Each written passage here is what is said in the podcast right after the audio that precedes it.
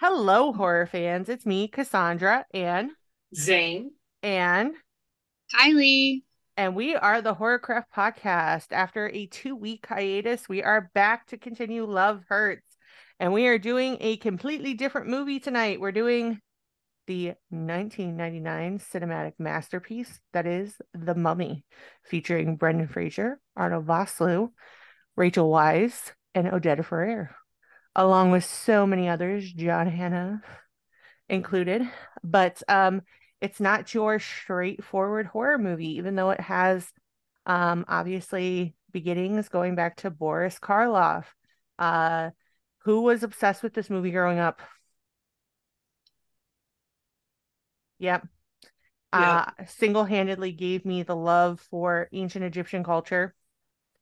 So Yep. um, I think it is probably one of the few perfect blends of horror, action, romance, History. mystery. It- yeah, it's got it all. So um, but this is a different type of deep dive. So buckle up, grab your cats, friendly.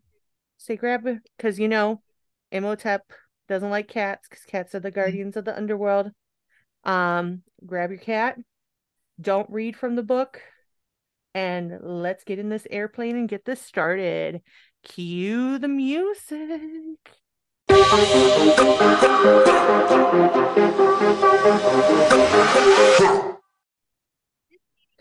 All right, we are back. So we are talking about the 1999 Mummy movie, which is currently uh currently, and when I say currently, at this moment when we're filming, I cannot say otherwise once you listen to this episode. Streaming services have been wild lately. They've messed up all kinds of plans for the Horrorcraft don't- podcast. They don't consult with us. The only Me person who consults with us, at least gives us a little warning, lets us know from the bottom of their heart, is Tubi. Tubi, we love you. We love you. Yeah, we love you. There you go. It hurts. um, but currently it is streaming on Hulu. Um, the first and seconds, along with I think the Scorpion King uh movie, but we are focusing on the original. Um, this is a mainstay for a lot of 90s babies. Um, 90s, early 2000s. This was that movie. Um, I know for me, I could think of tons of moments where in my life it was just on in the background. Like I watched it so much. I literally, we literally had a TV and DVD player in our bathroom that you could like pull down and watch while you were in. We had like a jacuzzi tub. And tell me why I would literally watch The Mummy while taking a bath. That's that's just the level I was on with The Mummy apparently. But it was just it was just one of those movies that just makes you relax, which kind of says something about my childhood. I feel like I might need to unpack that in therapy a little bit, but it'll be okay. It's fine. It's fine. So, but it's fine for now. Zane, I know because we've been friends for over a decade now, um, that you kind of Don't do that math. I know. Let's let's just. Uh, we did it, but just, glide over it. Just glide over it. Gloss Uh, over it. gloss over. it. It's fine. Um, so uh, you kind of had a similar experience growing up. I did. So I remember distinctly remembering having the Mummy and the Titanic on VHS. And that was like the cool thing. And when we first got um the Mummy, I'm like, Mommy, what's the mu- the mommy about? And I literally thought it said mommy. So I mean, fair. Right. in the fair. UK they call their their mother mum. So I just put the me at the end. I Right. feel I feel like it kind of had a big cultural impact, especially living in Ohio. Oh yeah. You don't see a lot, and it kind of I know for me, like afterwards, like I had all the ancient Egyptian books. I went even further. I want to know about ancient Greece, ancient Rome, the Greece, Mayans. Rome, Mayans. Um, Yeah. just everywhere. Yeah, I remember distinctly. I got so frustrated. I did like a six week course where I tried to learn Arabic because I really wanted to learn. I wanted to learn because I was going to Egypt and I needed to learn. And my I wasn't on that level. my my brain could not hand my brain could not handle it. So one of these days maybe I will, you know, get that that level of, you know, just but I was committed.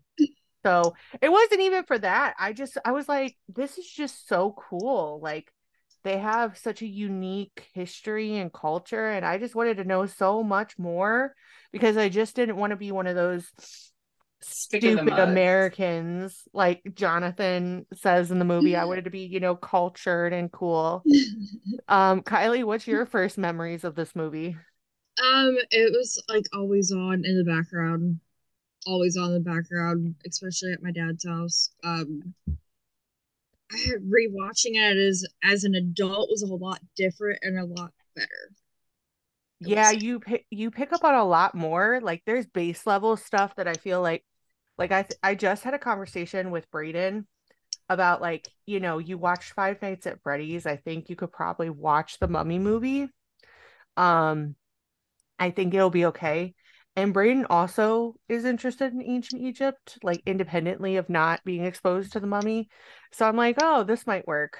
But um, I feel like it's you you kind of pick up on the deeper layers and you do have more sympathy for characters than you think you did um beforehand. So unpopular opinion slash poll. Uh Rick or Imhotep?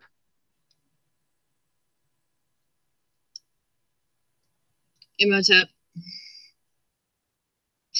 it's a really hard pick. And I pick both. I know. Right. Like, yeah, I take mine back. Both. Growing up, Rick. Mm-mm. Yes. Yes. Now, Imhotep. Like yeah. growing up, you you're almost embarrassed that that you kind of find him attractive, which is crazy because Arnold Vosloo was one of the oldest at that time on the cast and compared to and cementing looks, my type in men. yeah, I mean, and he just looks uh first of all, I have a real problem with people like coming after him for playing the mummy in this movie, like doubting his heritage because he's South African. So, I mean, I feel that's that's just wrong like it you know we we can't just keep typecasting certain like that uh, egypt was a rich and colorful like nation that was comprised of like a lot of different ethnicities not... it was the melting pot of northern africa. Yeah. Right. Like you had different cultures. You had uh grecian influence. You had roman influence. You I had mean... so much. I mean, and it's just it's so different. But I think what hits harder now as an adult is you understand more deeply this yearning he has to be whole. Like he has really endured the worst of the worst to love the person that he loves.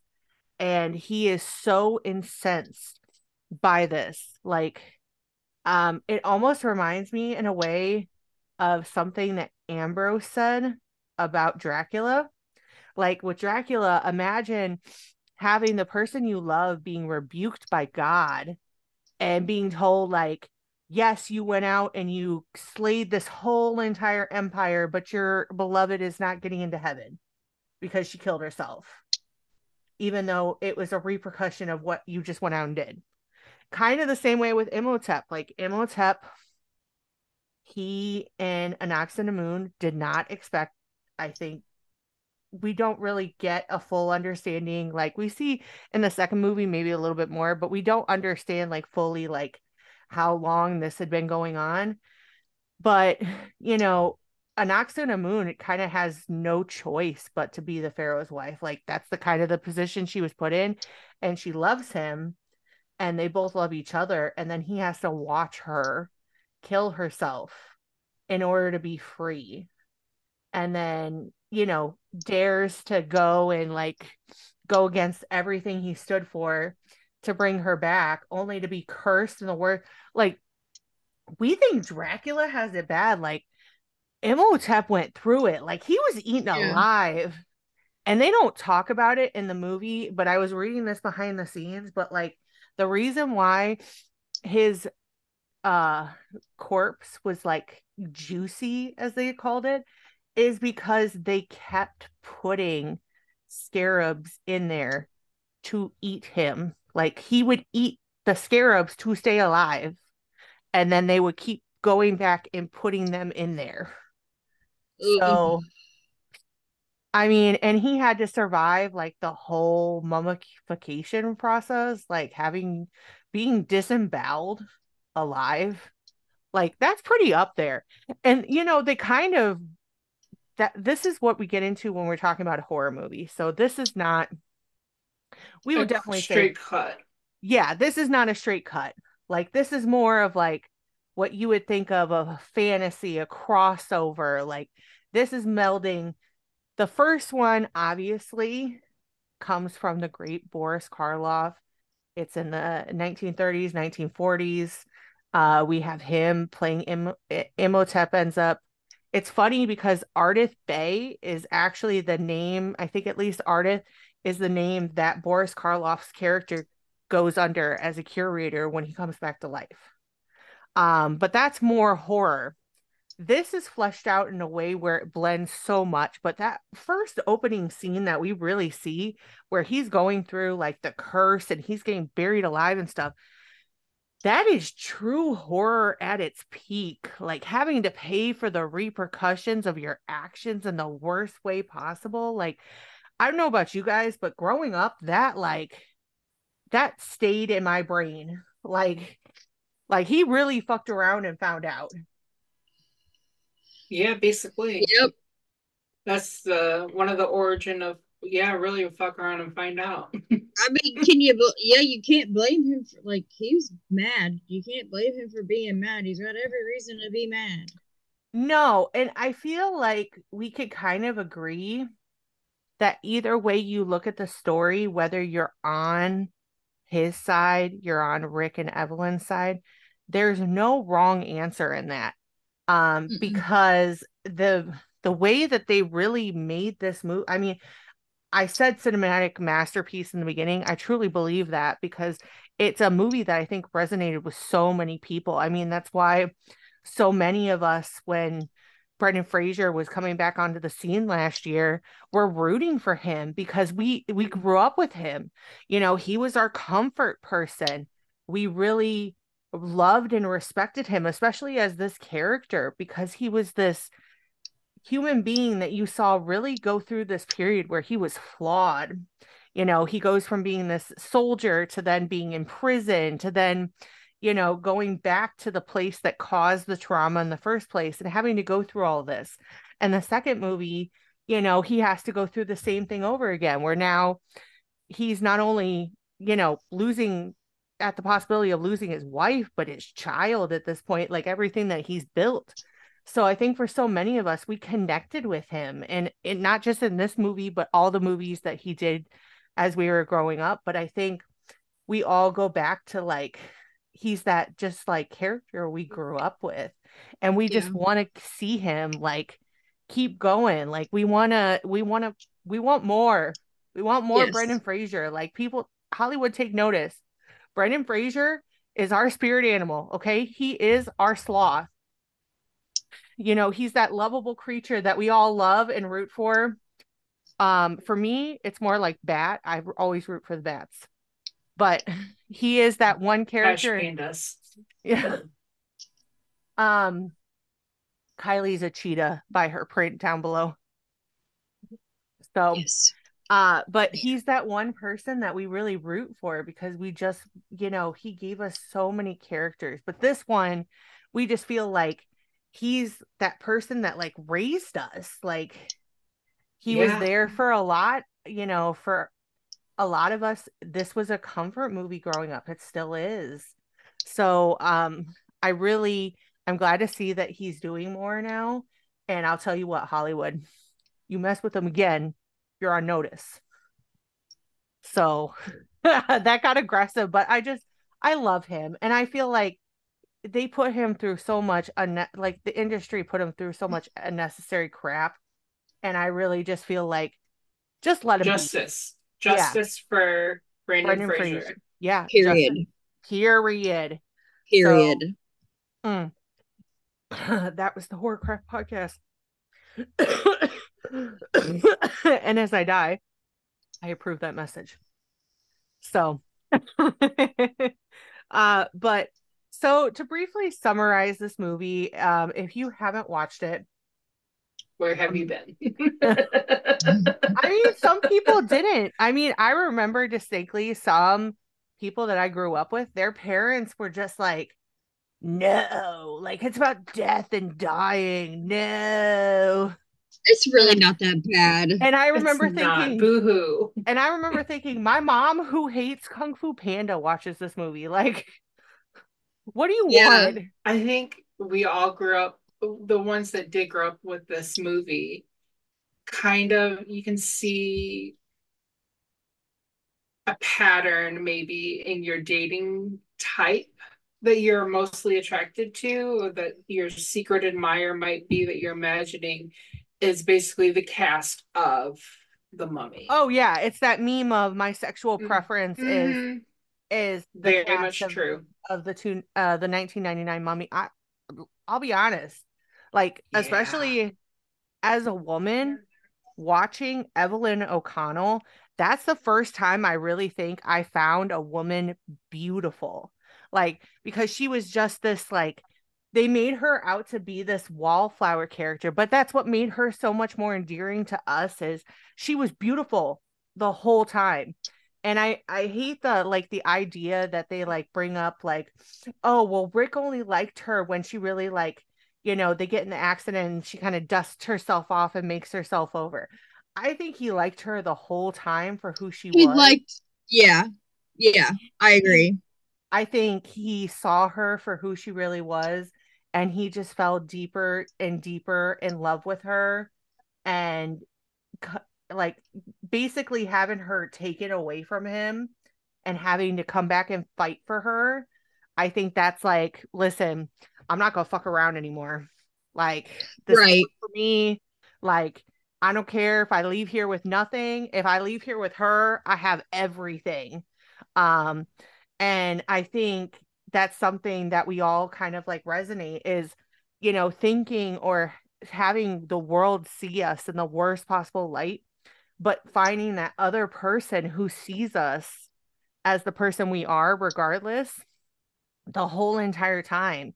And then it being that whole moment of, this person has loved me through every possible phase that I am. So I think this is why we're talking about it with love hurts because you have two very different sides of the spectrum you have this obsessive almost destructive love with Anck-su-namun and moon and imhotep but then with rick and evie it's this love of I, I I've loved you no matter yeah I've loved you no matter who you are and I will love you no matter who you are and I'll fight for you no matter what um, so I I think it's which couple would you guys root for? I I'm attracted to Imhotep, but Rick and Evie for me, Endgame. If I could take the pros from each relationship, like have the intense romance, but in a healthy way, mm-hmm. and the unconditional love put together, I think that would be a good mix. That's what I'm just thinking. But no, I like that. I like that. I like it a lot. Picasso. Um, Kylie, what about you?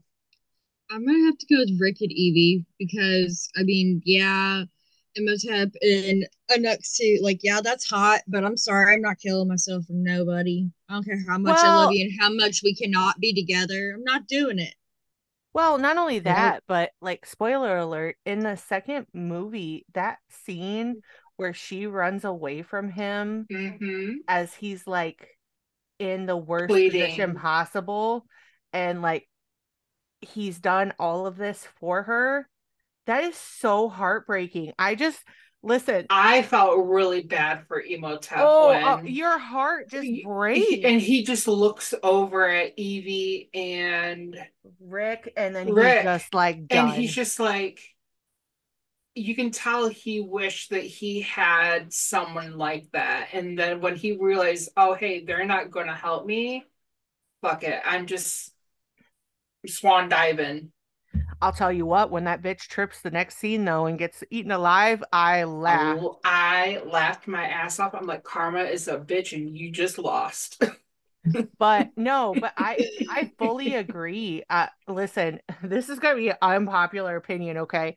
But if you've ever stumbled across on TikTok, there's a bunch of different people that do this, but um there's some people that I follow that are polyamorous and they talk about like movie scenarios where would poly polyamory like solve this?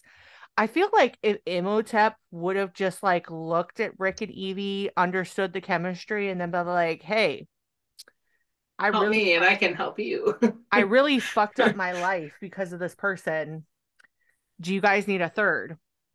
I feel like then it would have been a happy ending. Like then he wouldn't have gotten his heart broken because you know him and Rick they could go fight and do all kinds of crazy stuff, and then you know Eve, they could share Evie. I don't know if that would work because Rick doesn't look like the person that w- would share. Rick No, does this not look like not- no. He's not. No, he he's not, not share sharing. well he does not No. share well with others But He you know, sharing is not caring. But listen, maybe he could like clone Evie. Like maybe, you know, he's got some like voodoo powers. Maybe he could just like do do do do and make Evie a twin. Well, let me find out. There's some way to clone somebody in some witchy witch stuff. Right. It's like Fact le- check. We need a, a fact check on that. it's called mandrake dolls and you don't want to fuck with them no, you don't. um so I really was interested. I was kidding. I was kidding. I was I kidding. wasn't. I didn't take it that way. Zane just did a Mary fact check. Mary, we love you. We Mary, love we you. you. Love We you, miss you. you. Your fact checks are still here. Love. Yes. Um, but uh, I so in in spirit of fact check, before we get in the summary, I did want to check and see if the whole reason why they couldn't be together in the first place was because priests in ancient Egypt couldn't marry. Well, they could. They were technically considered like gods. So I almost wonder if it was a situation where they were already set in motion in these two positions. So, from my understanding, it was because she was already married to Yeah. the uh, Pharaoh that, I don't think they were and married she was, yet. she had ink Yeah. up and down her arms. Yeah. she could Not be touched by another man. she was yeah she was betrothed So- like she was i think the whole like idea was she was selected and she had to be put through her paces and that's how the two of them met and then like i feel like if that hadn't have been the case then they would have been together But then there would be no money I feel like if they if she wouldn't have killed herself, she would have gotten either stripped of all of her training. Because if you see in the second movie, she trained alongside the princess, one to protect the amulet, the other not amulet, but the bracelet. Yeah. Yeah i It was it's complicated and there were so many different possible like she could have gotten the hum die. yeah and she it- chose death over that. yeah she chose her own way for freedom but it just kind of makes you like think like if they had actually if she hadn't killed herself and they had actually been found out would the way that she ends up choosing her own demise and basically kind of rebuking Imhotep's love in the second one if that would have been the same case to begin with So it's it's kind of sad because it's like, would this have been the same consequence the whole entire time? Like you pined after this person, you loved them, and they thought that you loved they loved you. You went through all of this, but in the end, it wasn't enough. I mean, I think in that situation that she panicked when she realized how real the situation was. And she's like, I don't think I can deal with this. And she fled. She had fight or flight and she left. I feel like she would have had fight or flight at a different moment though. There was so much shit happening in the second movie. Like you picked that time to fly.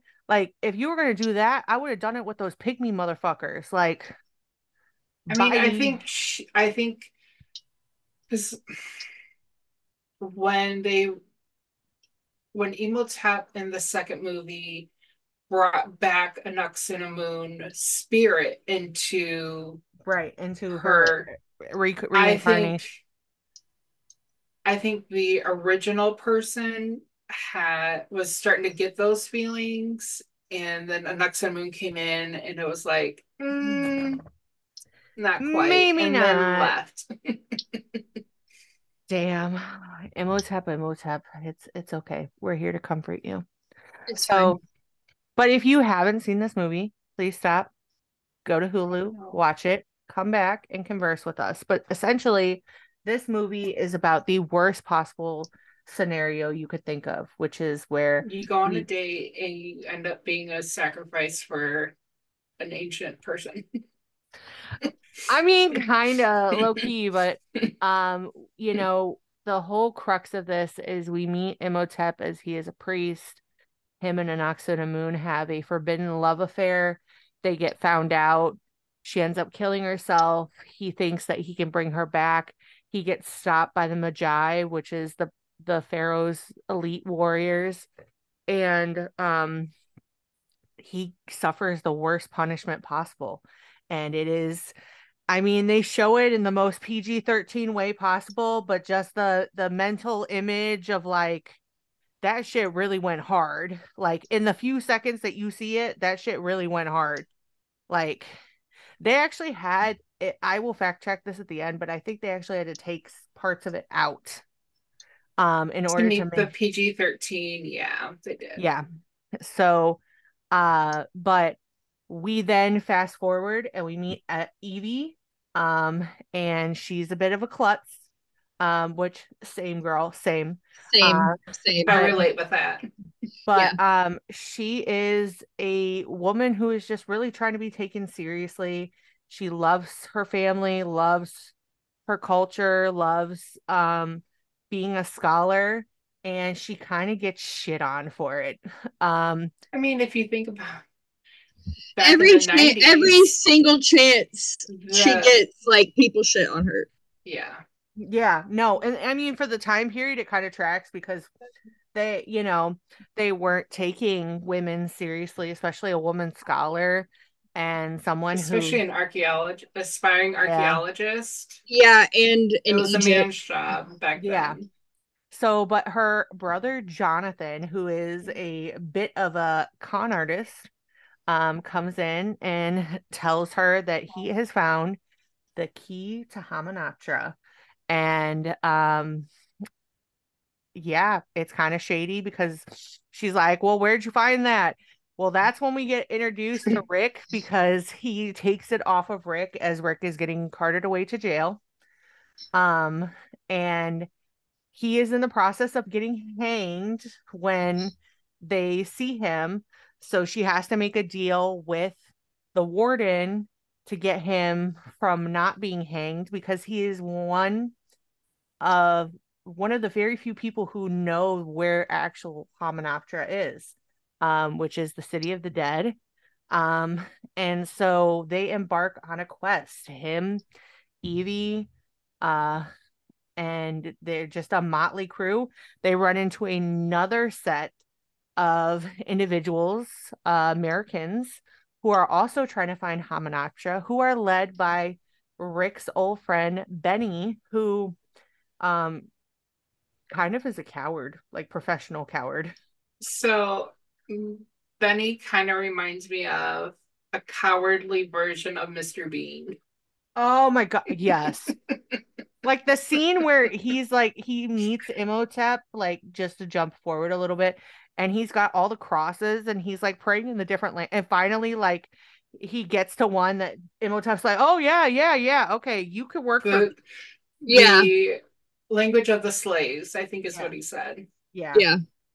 So um but uh the we get introduced to the Medjai who basically kind of fuck up both groups' plans um by capsizing their boats, which leads to the greatest line possible, which is you're on the wrong side of the river. Oh, he goes like, look, looks like I have all the horses.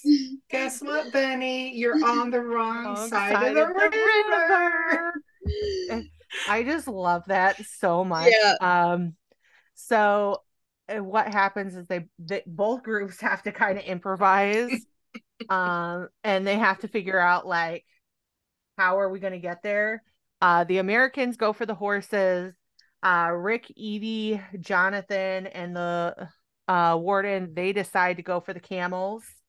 Um, Yeah, that's where we get Evie kind of dressed up in a very, you know, she uh, looks stunning. I mean, she's stunning in this whole thing. Like, Mhm. Oh yeah. res- respect on Rachel Weisz's. Like, nobody in this movie looks bad. No, No, I think they, I think the casting, whoever did that, is a legend because you it's such a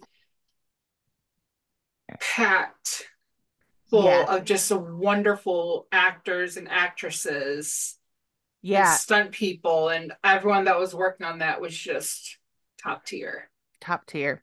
Top So, um, so they make it to Hamunaptra. They kind of um step on each other's toes a little bit, and Evie's like, "Listen, I think I figured this out. We're so they decide that they're gonna, you know, get from underneath them, like, and pull a fast one. That's when they find dear old Imhotep. While they find Imhotep, the other group finds the Book of the Dead as long as well as the canopic jars, which represent Imhotep's organs. Um, and it's cursed.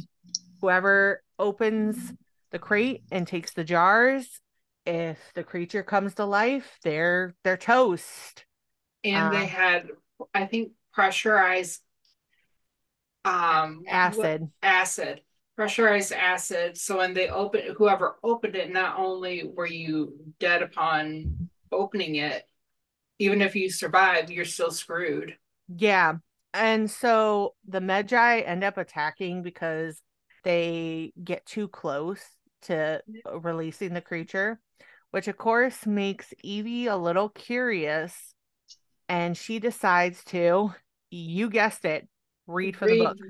the book And that's when she was curious and she wanted to and bravo to her for knowing how to read it hello but I mean, yeah.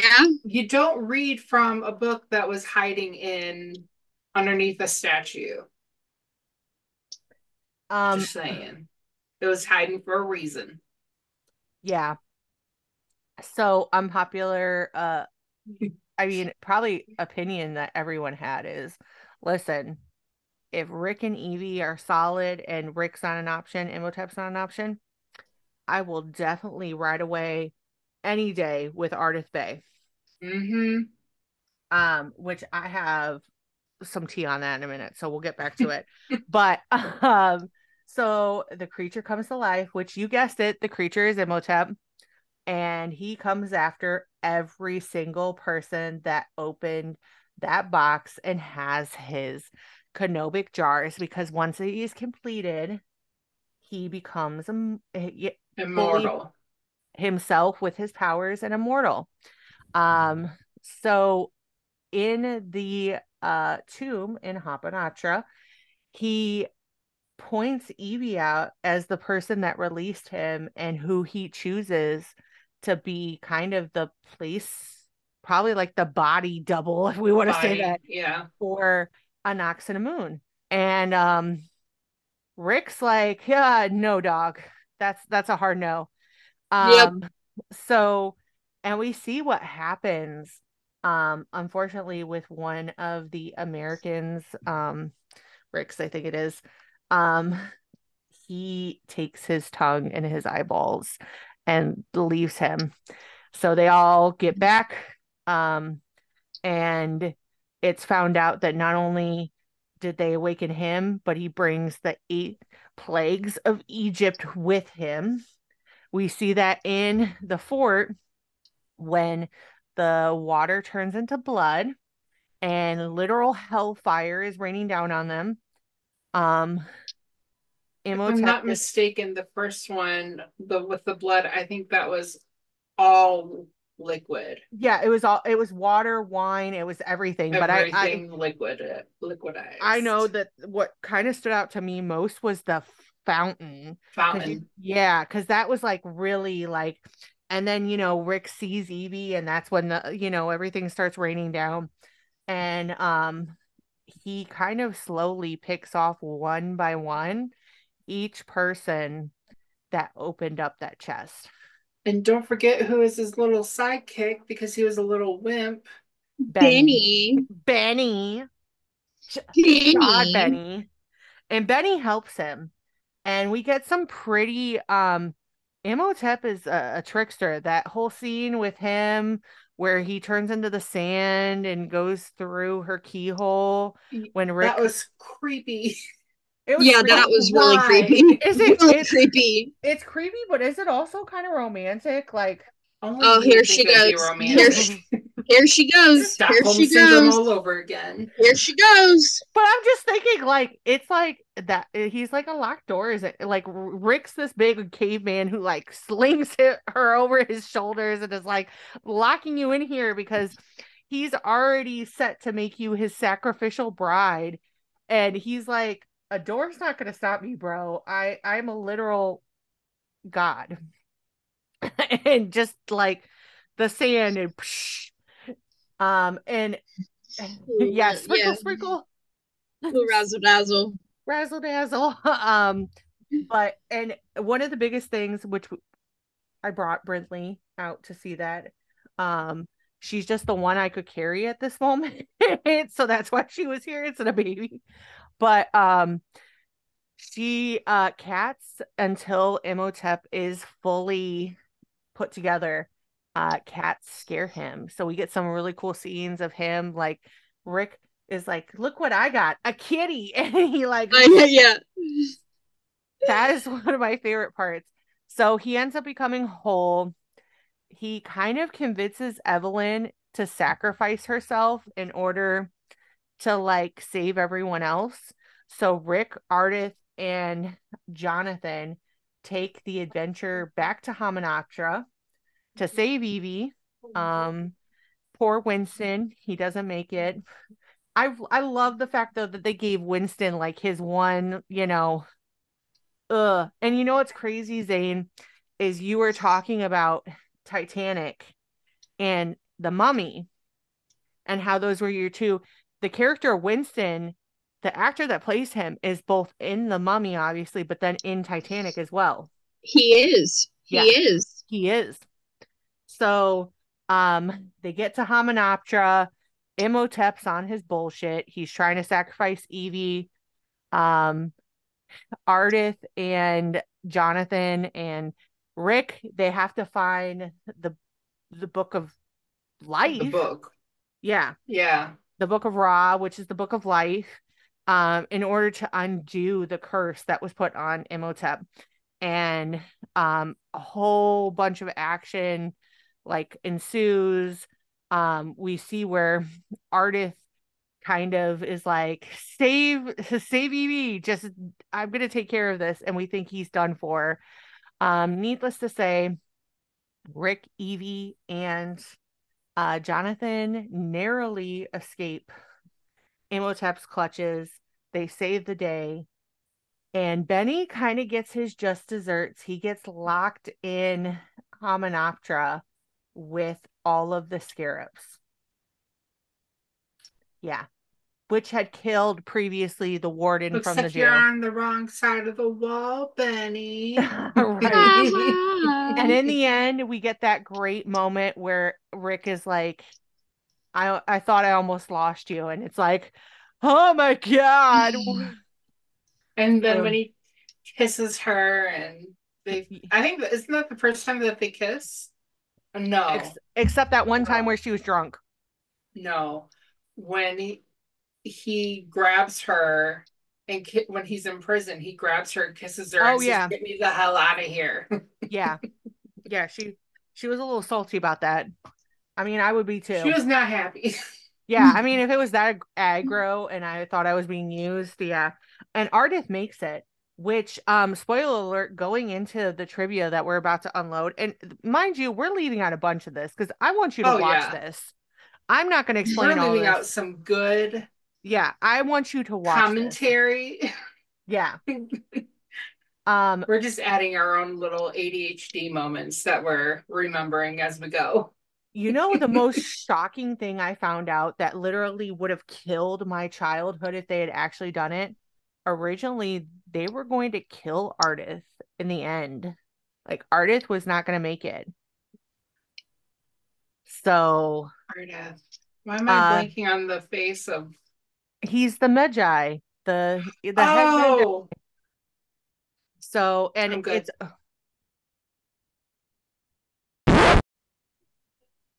so as we were saying, uh, they were going to kill Ardath, which I kills me because this is his first like on-screen role, um, Oded Fehr's, and he did some Killed it. bang, yeah, he did some banger movies after this too. You know, he comes back for the second one. He gets into the Resident Evil series. Um, he's on Charmed. He's on Once Upon a Mm. Time. Like he Yeah. does a lot. And so, no, no, we don't accept that. no. No, no, No, nope, no, nope. nope. So, into some of the trivia. Um, the first one that kind of traumatized me again is Brendan Fraser nearly died during the scene where his character is hanged. Um, Rachel Weisz remembers he stopped breathing and they had to resuscitate him. Like it actually caused him Good lord. yeah. So it, it again, that's what makes me so upset because then you go to the third movie. By the third movie, his like his body was broken from doing all of these stunts and stuff. So it just makes me aggravated. Like you guys expected Brendan Fraser to do all this greatness and then don't appreciate when he falls apart. Right. Like, we love him no matter he could read a dictionary and I would still I would watch it and be like, you know what, that was great. Cinematic masterpiece. Yeah, it was, was a great, The Brendan. ABCs. Yes. So he was actually cast because of his role in George of the Jungle. I, yeah, I remember Yeah. that movie and him shirtless. He, yeah, he was, yeah. He- It's funny because um the I forget who plays with him in George of the Jungle. Um that is Judd Apatow's wife. yeah. She uh went on to talk about even Judd Apatow. They like did an episode, I think it was of like Busy Phillips TV show where she brought Brendan Fraser out to surprise her and she was like, I had the hugest crush on you. And he was like, I know. like everyone knew that she had a crush on him, even her husband.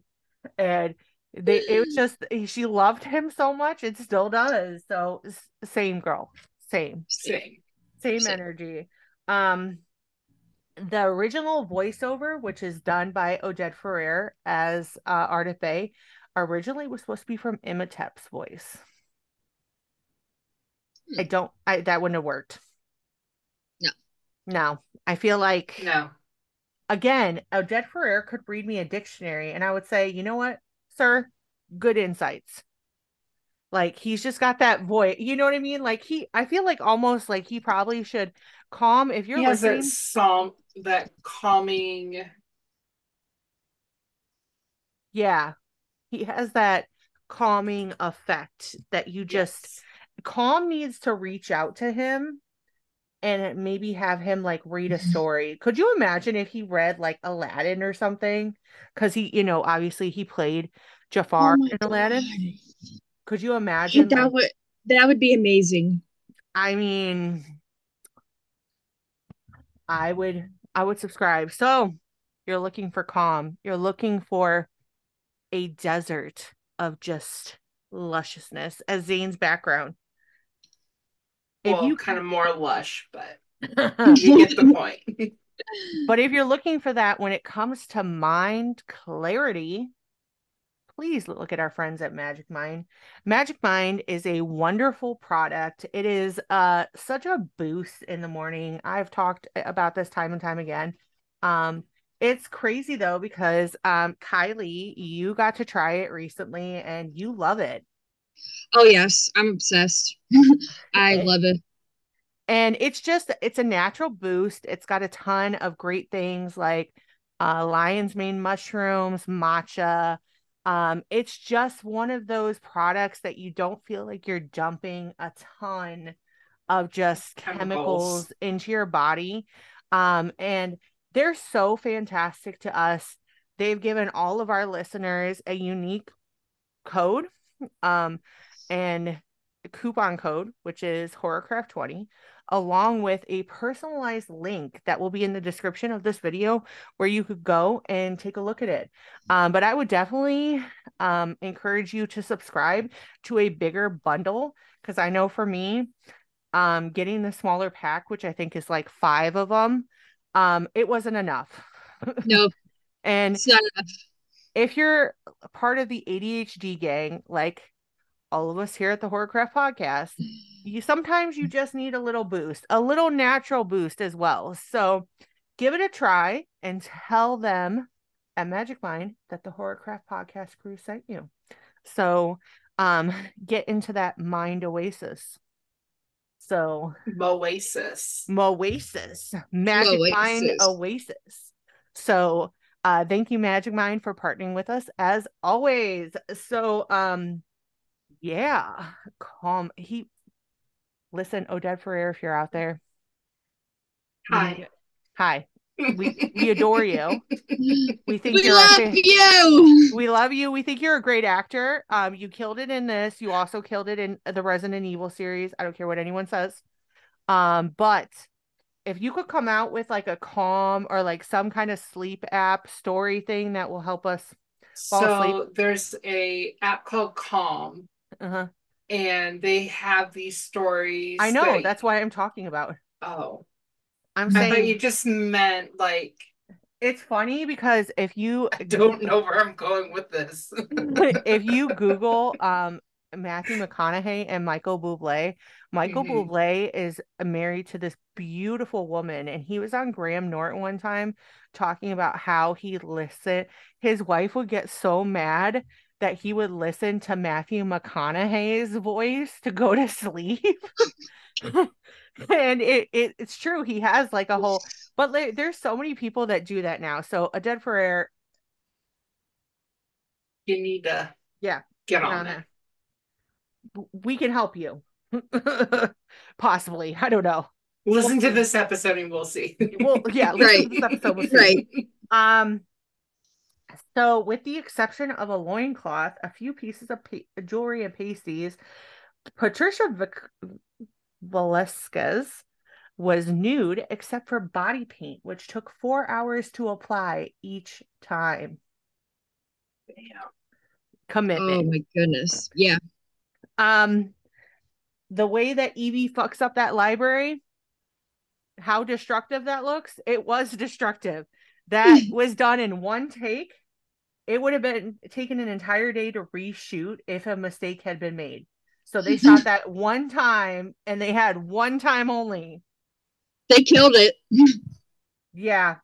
So I felt I'm just like, oh, the And I'm like, every books, every they- not the books. and they looked expensive. Like they look like first They Yeah. didn't look like the average like in the bookshelves, the bookshelves. books. I'm like, I'm like, damn, Evie. Yeah, that was crazy, man. Man, it's That's like ev- every made a magic library. It's like every library book girl's worst nightmare being at the library and knocking all yeah tell me it's not And you're just standing there like, I can't hide. like yeah She just stood right in the center and she's like, damn it, I can't hide. Like, oh shit, man. I'm fucked. Um, the Medjai were originally supposed to be tattooed from head to toe, but director Stephen Sommers vetoed it because he thought Oded Fehr was too good looking to be covered up. Agreed. He was. Agreed. yes Agreed. yes Good call. Agreed. Good call. Um, so Rachel Weisz was not a big fan of horror films. I don't think you've seen the right one, Rachel. We we can help you out with that. We'll give you a personalized list. yes But she did not see this film as such. As an interview, she said it's hokum. It's a comic book world, which understand comic books can be horror too. I mean, Thirty Days a Night. Right. Alaska still has not checked in with us. Please check in. I think they're out of their third their period of nighttime, but please. yeah they Uh, definitely are Yeah. So this was not shot in Egypt. Um it was not able to be shot in Egypt because of the unstable political conditions at the time. So um what we mean by that is this was shot in Morocco. The production had the official support of the Moroccan army and cast members had kidnapping insurance taken out on them a fact Stephen Sommers disclosed to the cast only after shooting had finished. Well, yeah. You don't tell people that you might be kidnapped, they won't do it. that's horrible Dude, yeah. Yeah. yeah, that's bad. You know what's even worse? Um the, the scene in the beginning where Imhotep is mummified freaked out Arnold Vosloo so bad. He had to be in bandages for four hours to film the scenes where he's wrapped and put in his tomb. I mean, yeah, because that's kind of claustrophobic. That's kind of tight quarters. Mm-hmm. And having, yeah, I no, I couldn't do it. So another this is this is for all those girlies out there that wants to know this fact. Uh during the scene where Imhotep is raising the sandstorm in the desert, the camera had to quickly pan up. The wind machines being used kept blowing Arnold Vosloo's cape up, exposing his backside. Not mad Nice. at it. Not mad. Intrigued, So- but So towards the end of the movie, if you see where um Jonathan Hannah's um hand, he's got like that thing on his hand, the brace, like that seems to appear out of nowhere. That is because during filming, he sprained his wrist and had to actually have a brace put on. So that's why it just like shows up. Um, so I mean, people were just getting getting wrecked left and right. Yeah, it was bad. Thank you guys. You're real. thank you for muscling Yeah. through because, yeah, Um, Arnold Vosloo understood the approach that Stephen Sommers was going for in his screenplay, but only agreed to take on the role of Imhotep if he could do it absolutely straight. From Imhotep's point of view, this is a skewed version of Romeo and Juliet. yeah Yeah. kind of, Yeah. yeah. Yeah. uh, i think i think a better version of romeo and juliet Yeah. It's not as creepy. I mean, like, I mean, they were young, but like, not as, you know what I mean? Like, Romeo and Juliet. Yeah. Not That's like, a little, not like, it's sus. The other, it's sus. yeah, that's the word. So, um, the novelization of the movie gives some details that probably would have been difficult to convey in the movie, such as some of the effects of the Carnahans' backstory and the cause and effect of their parents' death. Among other things, pouring the scarabs into Imhotep's sarcophagus wasn't just to torture him further, it's an essential part of the ritual that would eat his flesh. And when he became desperate, he would eat them, and this would continue for years. This dark mockery of the cycle of life was an important aspect of making him immortal, so he would suffer forever.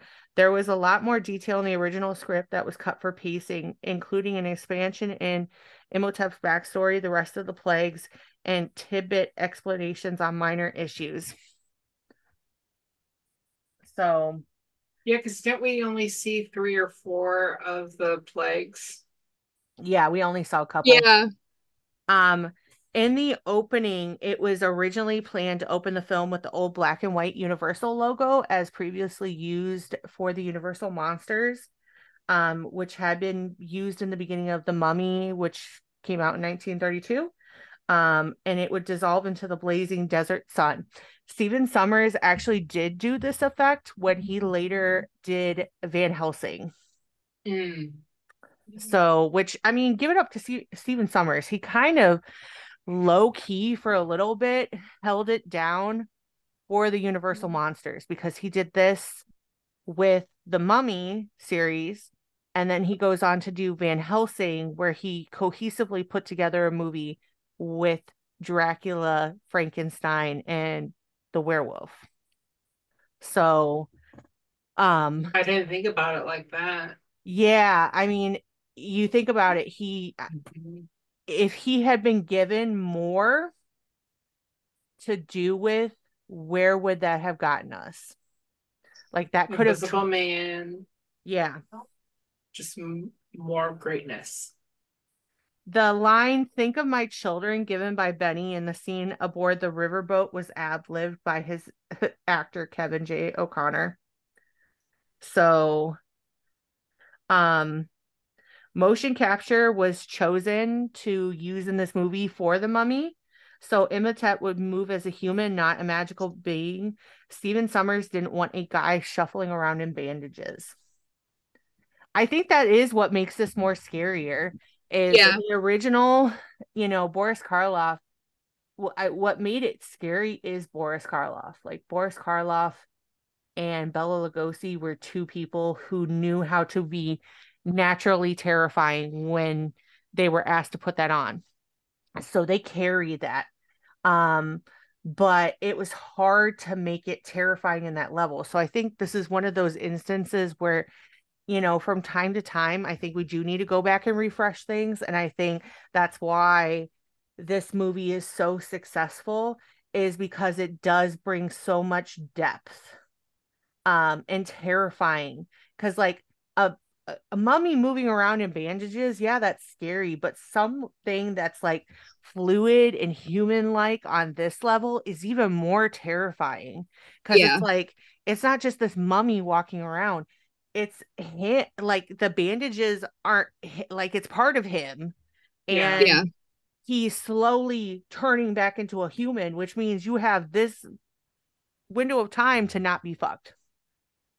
Pretty much. so that's it's it's scary. So um according to Seymour Sommers the hardest thing about the movie was the blend of humor and horror. He said i didn't set out to make a straight horror movie um which you have to respect that because i do think if this was made as just A clear cut. a clear cut like the same you know version that Boris Karloff gave us in 1932 it wouldn't have as cult fall I mean you let's just talk about the elephant in the room you get that with the 2017 version um I hate to say it and I'm somebody that you know I feel like films need to be periodically like refreshed.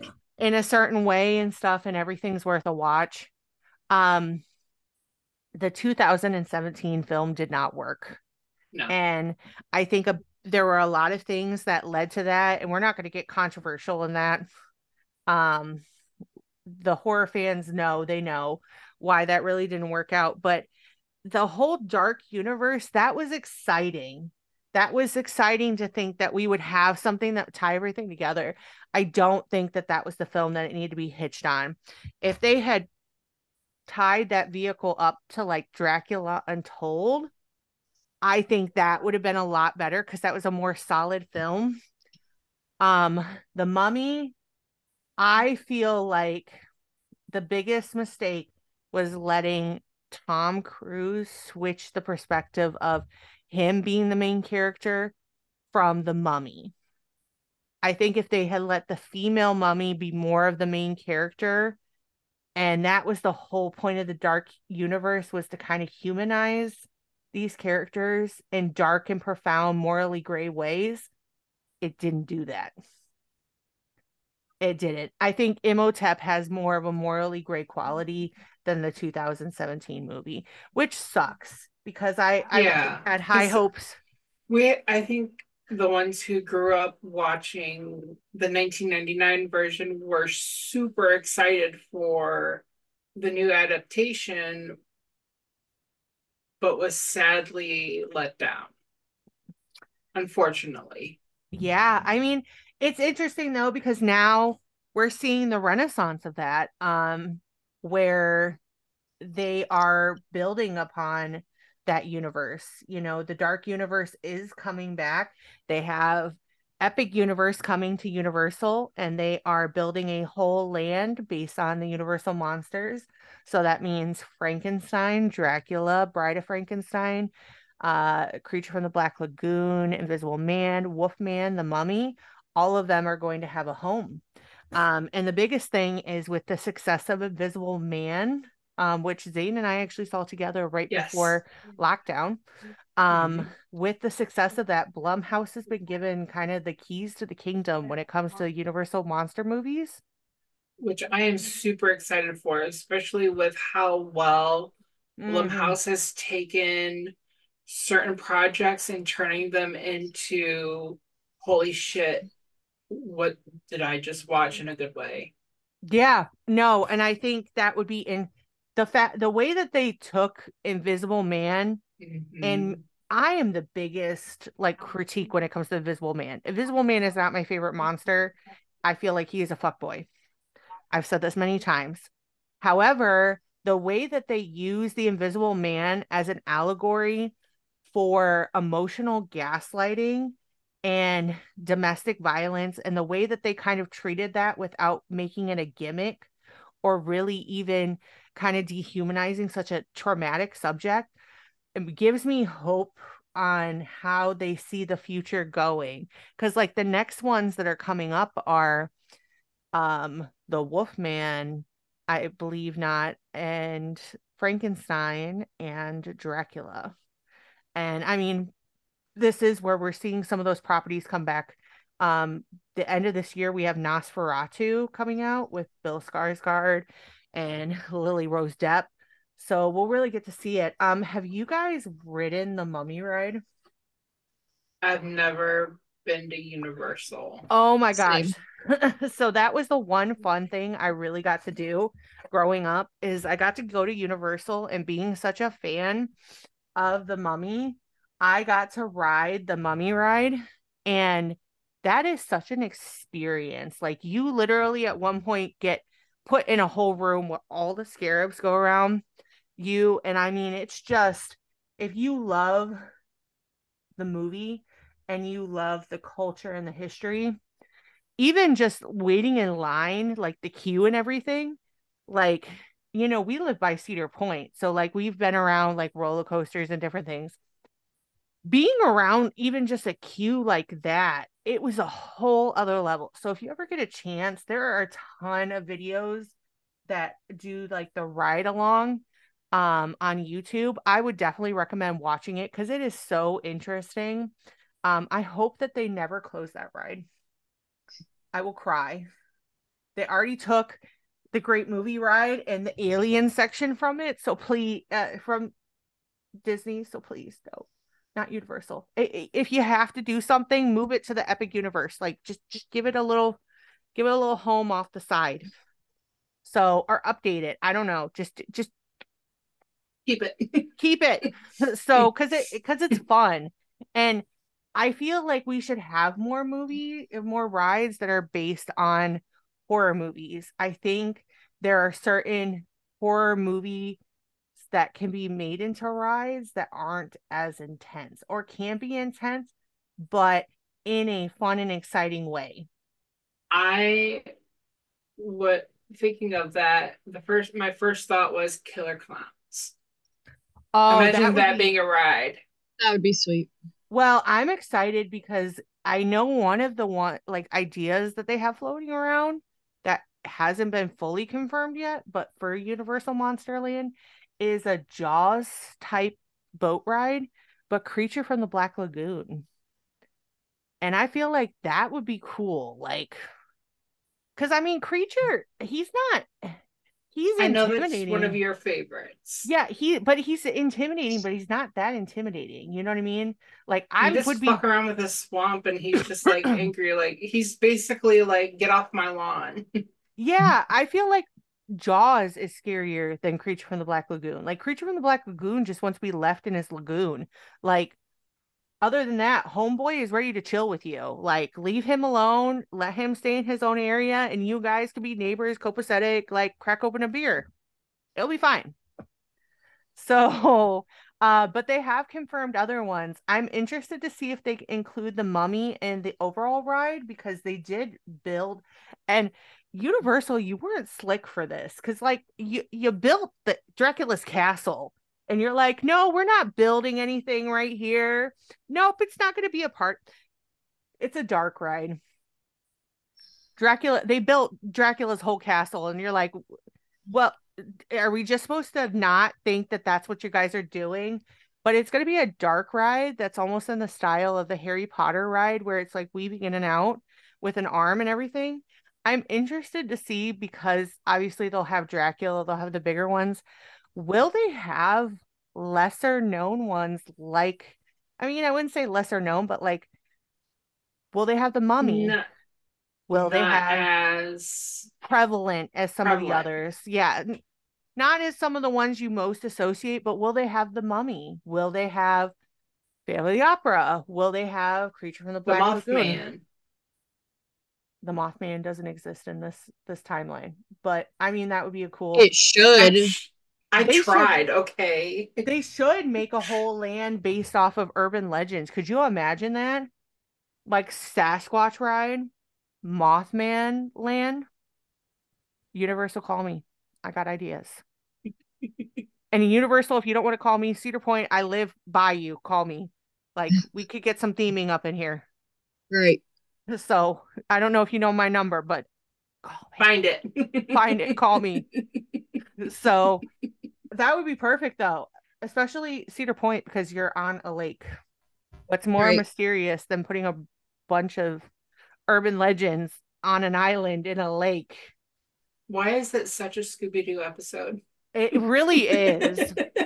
Which I mean, like that's that's a whole other thing too. Like I know we have peanuts, but like why don't they have Scooby Doo? Like Cedar Fair, y- you have Six Flags now too with you. Like let's let's figure this out. let's do this. let's make the magic. Yay! oh my god. I'm tan. Woohoo! So, uh, thank you for uh staying with us throughout this episode. Let us know if you have watched this for the first time. No shade to anybody who hasn't seen this. Um, let us know what you think though, because I would be really interested to see what someone thinks about this watching it for the first time. If this is a staple for you though, let us know what you love about this movie. Let us know your thoughts, your opinions, and let's let's Kiki, let's have a discussion. Let's just get lost in I want I don't want to say Hamunaptra because honestly no. I would get lost in Hamunaptra. I mean Like- yeah, but uh, the fort I could fuck because like Evie's bed was beautiful. Like that was beautiful. Like that looked luxurious. It I made feel me like want to have a canopy bed. I know. I'm like, I'm like, you could literally like he locked her in that room. He locked you in that room with your books. Like to me, that's a Like vacation. good. Right. Right. Yeah, like thank you. I'm gonna go take a nap for a day and a half.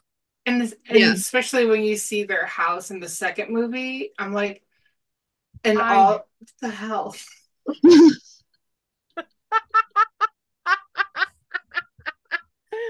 For those of you who are not watching YouTube, you Please have to watch watch the YouTube. Because I don't know what the fuck just. Zane just put his hands up and balloons just went everywhere as he was talking about the but I mean that is the excitement because no, Yeah. that house was dope. That house was filled with artifacts. It was filled with books. I don't know why it, they tried- it. I don't know why they tried to downplay that as it was just like a simple country. That is a fucking like Lord's palace. Like that has to literally like they had to have bought bought in like an estate from like a lord or something like that. Mhm. Um, they say at the one point in time that Evie's parent, even in, in Jonathan's parents, were famous explorers. So I almost wonder if her father, Dora. huh? It's a Dora. Yeah. I wonder if uh they almost like if he wasn't like a famous like lord or something.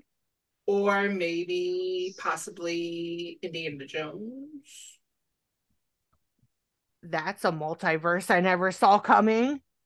Maybe. I don't know. Maybe. I mean, that's yeah. Who who listen, the legacy sequel I want is Evie and Rick Scooby Doo style to go through the different universal monsters. Like Dracula, they got it. Um Frankenstein, they're on it. like I feel like My favorite quote from the second movie is when the son is like, um, they're talking about the different types of mummies, and he goes like, "Well, Rick is like something about how I'm losing it. Something about well." I defeated a mummy. Yeah, but it was the same mummy. Yeah, but twice or something like that. yeah, I remember that. I remember I knew I would get there. I had to land the damn plane. it's it's okay. We we okay. understand. We understand. We we get it. So Yes. um no, I so Brendan Fraser, especially with all the press, you know, with the last previous award season with him winning for the whale, um, he was asked multiple times if he would come back and do um another mummy movie, and he said yes. So I would definitely like to see a movie Let's see if we can do it. Zane just keeps, I don't know what I'm doing. yeah, balloons just keep coming out of nowhere.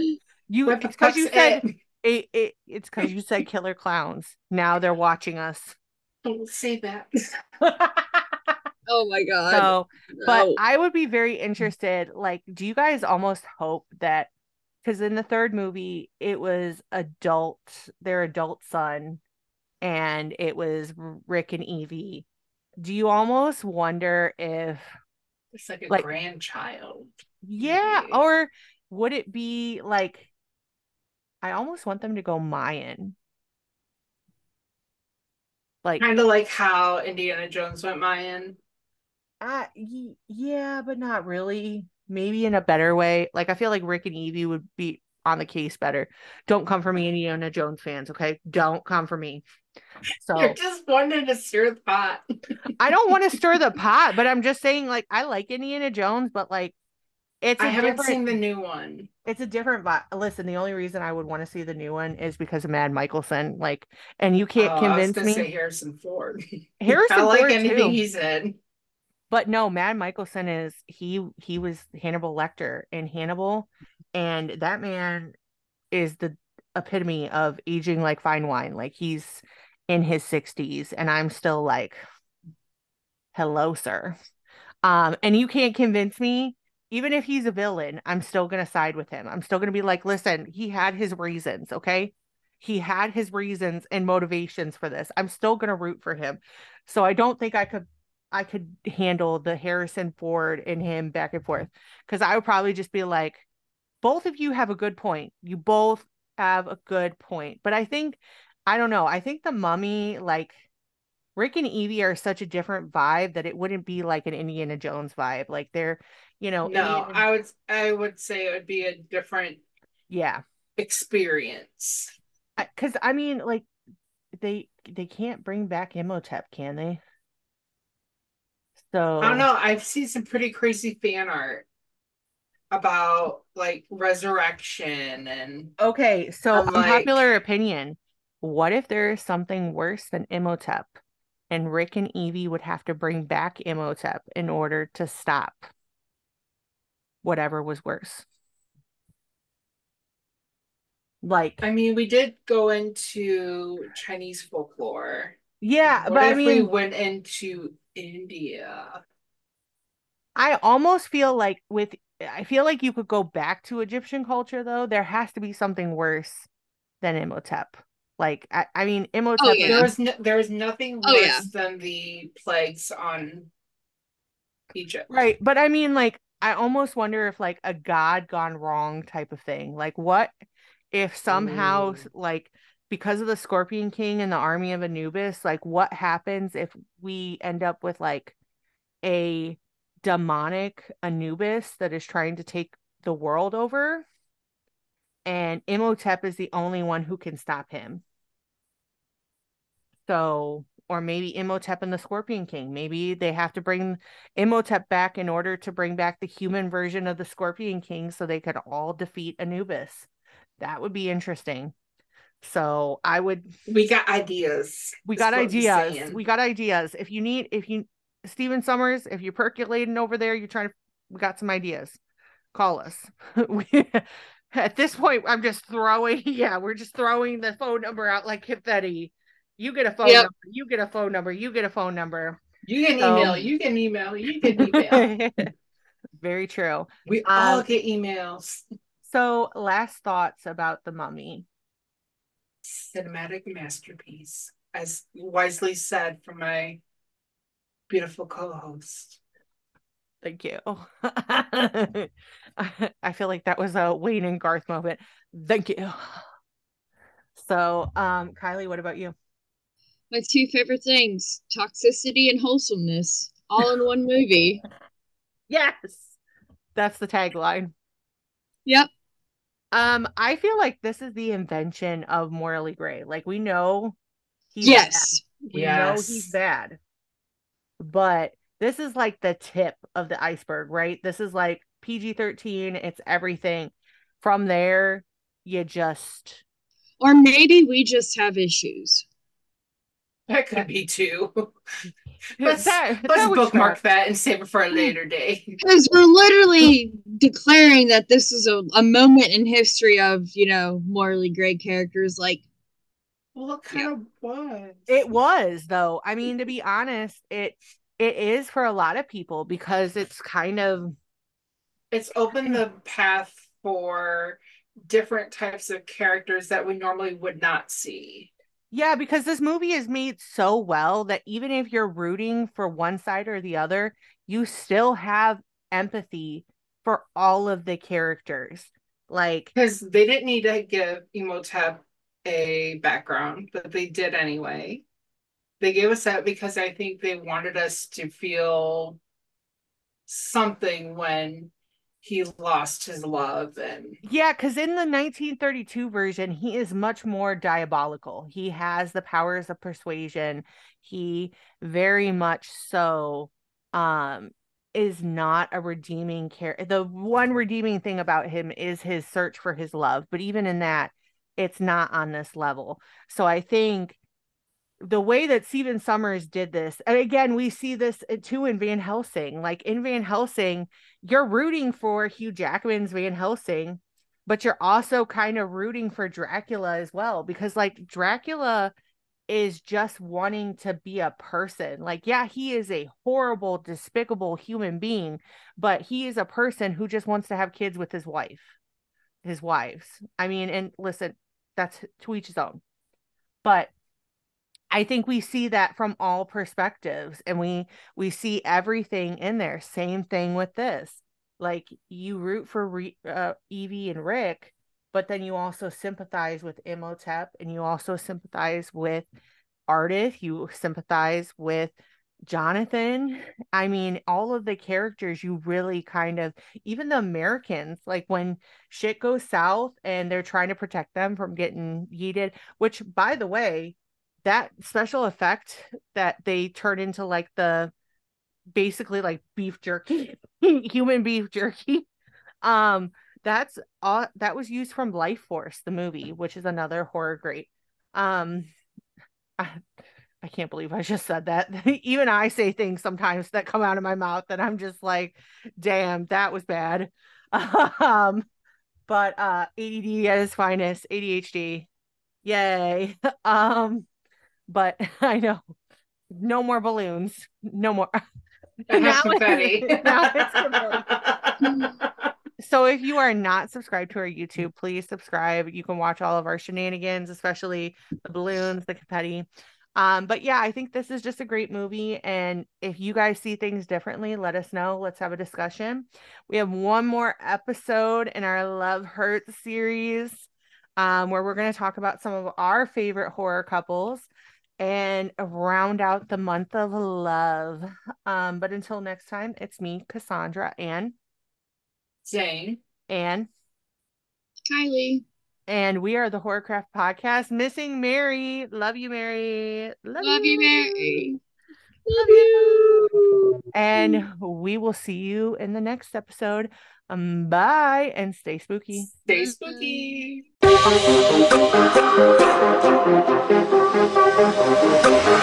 Huh.